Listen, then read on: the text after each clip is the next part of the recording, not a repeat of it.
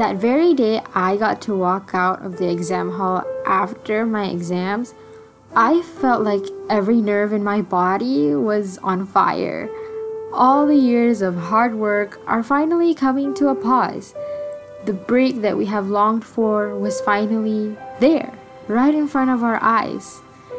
Yeah, the farewell high tea was awesome, to say the least. Even when my time with my batchmates was slowly running out like the sand in an hourglass, I was elated to see everyone so peaceful, as if the stress just seeped out of them and manifested into joy and happiness. Granted, I did give a very emotional speech for that high tea. Sorry, Corencia. However, for all intents and purposes, I did mention how we are all going to start carving our own path.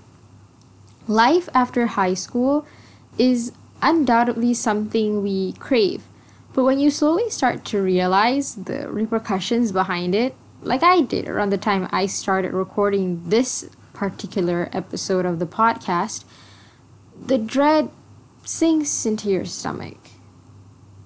Of course, added with COVID and all the whack about should I use my trial exams on or my actual results for this application, and should I get a job or actually use this time to relax and let loose a bit? You start to get anxious over it even more, which inevitably can lead to major procrastination. What a time to be alive, right? Nonetheless, I'm sure the some 400,000 SPM 2020 leavers out there, or anyone really who has finished any large exam or very important exam, have at least thought of this question at least once what's next? It's a very abstract and vague question, and the fact that no one can give you a definitive answer doesn't really help. Sure, I can make this whole podcast episode babbling to you about how you should apply for this and this university, or you should go for so and so course and stuff like that. Sure, this is the perfect time for you to get a kickstart in looking up about your courses and touring campuses and scouting for scholars. But I think we do, you know, sometimes we forget to think about ourselves. As of now, for SPM 2020 leavers, scholarship applications are not abundant. I've even seen some open their applications early just to ask for SPM results, which probably won't come out until June, so jokes on us, I guess. Okay, now we've let go a bit on the further our education part, then we start worrying about our job. Should we go part time somewhere? Is freelancing a good idea? What if I start a business and nothing works? Have I been indefinitely doomed to be jobless? No, my friend, you are not doomed at all.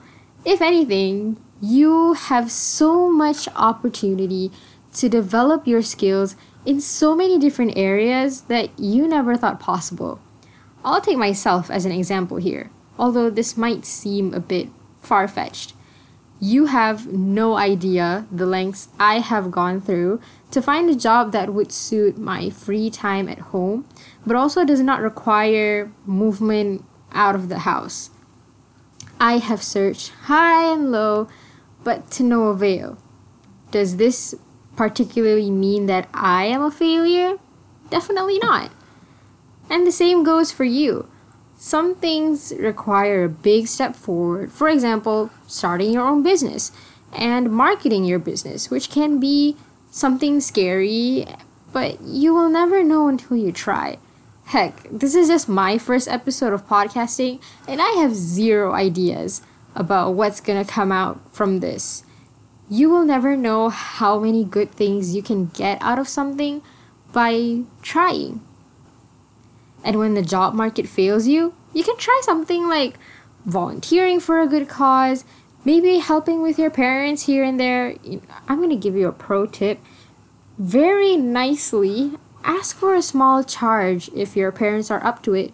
Maybe your siblings, maybe your neighbors. You never know. It never hurts to ask. What I've been trying these days is getting back to learning. You can't expect to take a three month break and then jump right into the intensive life of college. Slowly progressing back into that rhythm of learning will train your mind into, you know, learning more when you actually get to college. Interestingly, sites like Udemy, edX, and Coursera offer a plethora of free courses that you can take and fit the classes right into your schedule. Now, this is not sponsored at all, but I personally use all three platforms and I like Udemy the most, but I've heard great things about edX and Coursera as well.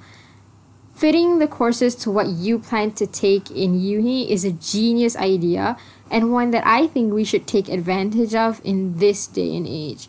For example, for myself, I have always been on the fence about what course do I want to take. Like sometimes I'm more on the digital side, sometimes I think I want to take psychology, and then tomorrow I wake up and I feel like I want to do business administration, and then sometimes I look at the job market and I'm like, maybe I should take risk management. You know, it's just something that's always on your mind and you you can't find a way through it on the spot. So by taking, you know, just like a few hours of courses through these learning platforms, it can give you some exposure to potentially very interesting courses that will be beneficial for you. You would get an introductory course. You kind of already know what's going on in the world regarding that course, so you're doing yourself a favor. You can also discover what course can fit you. For example, who knows, maybe one day I wake up and I tell myself, okay, I'm gonna take psychology. But then I go on all of these learning platforms and I realize that you know psychology is not really my thing. Maybe the career pathway in Malaysia is not suited for what I want. Maybe it takes longer.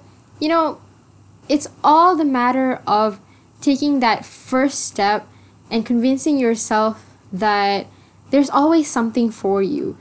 If you're asking me, there's like a bajillion of courses out there. If I tried to list it, it would be endless.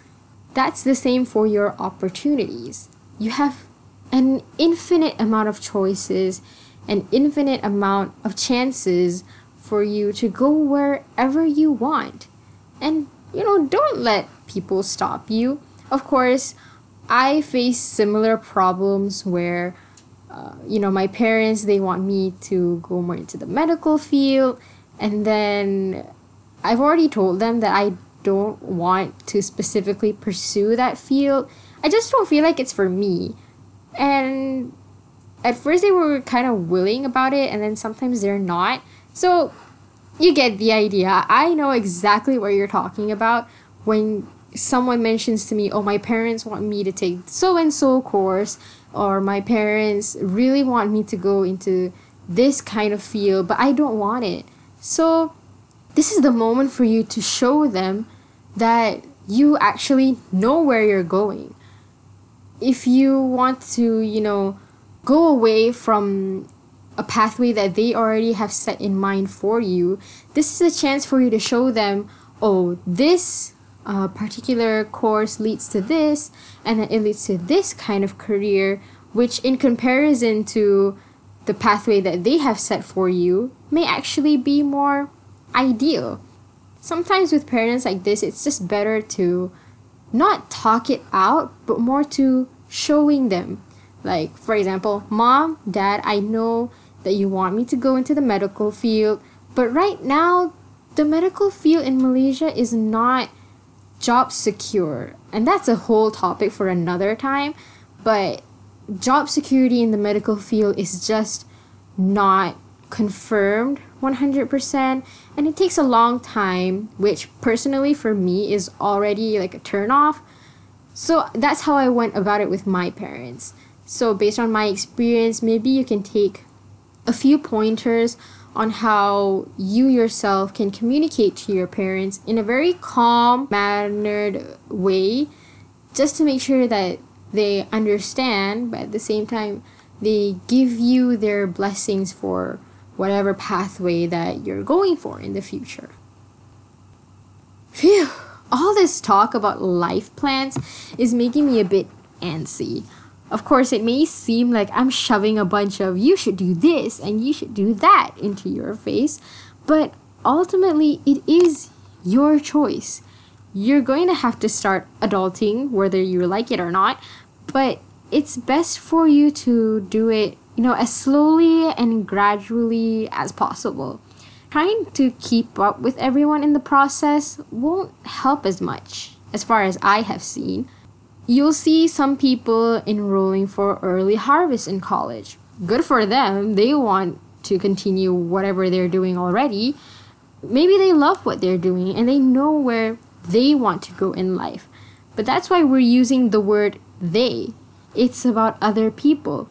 But for most of us, we want to cherish this three month ish break that we're getting, and that's completely fine and completely justified as you grow up, you have to keep in mind that doing things at your own pace, at your own capabilities, is the most important thing. You will come to realize that in most situations, you matter the most. And of course, some people might argue that, you know, doing things within your comfort zone isn't going to help your development. But at the same time, you have to know your limits between developing your capabilities slowly out of your comfort zone compared to pushing yourself into doing things that you don't even like in the first place.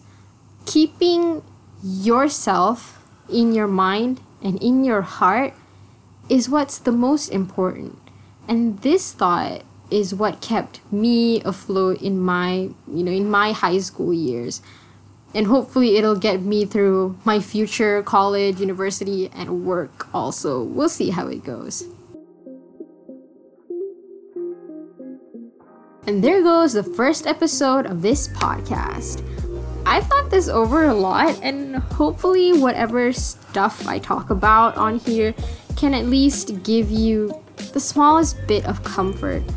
What I really want is for all my listeners to treat this as an escape from all the nuisances of your daily life and maybe find something fun to do right after. Don't forget, you matter. Live your life your own way. I'll see you in the next one. Bye.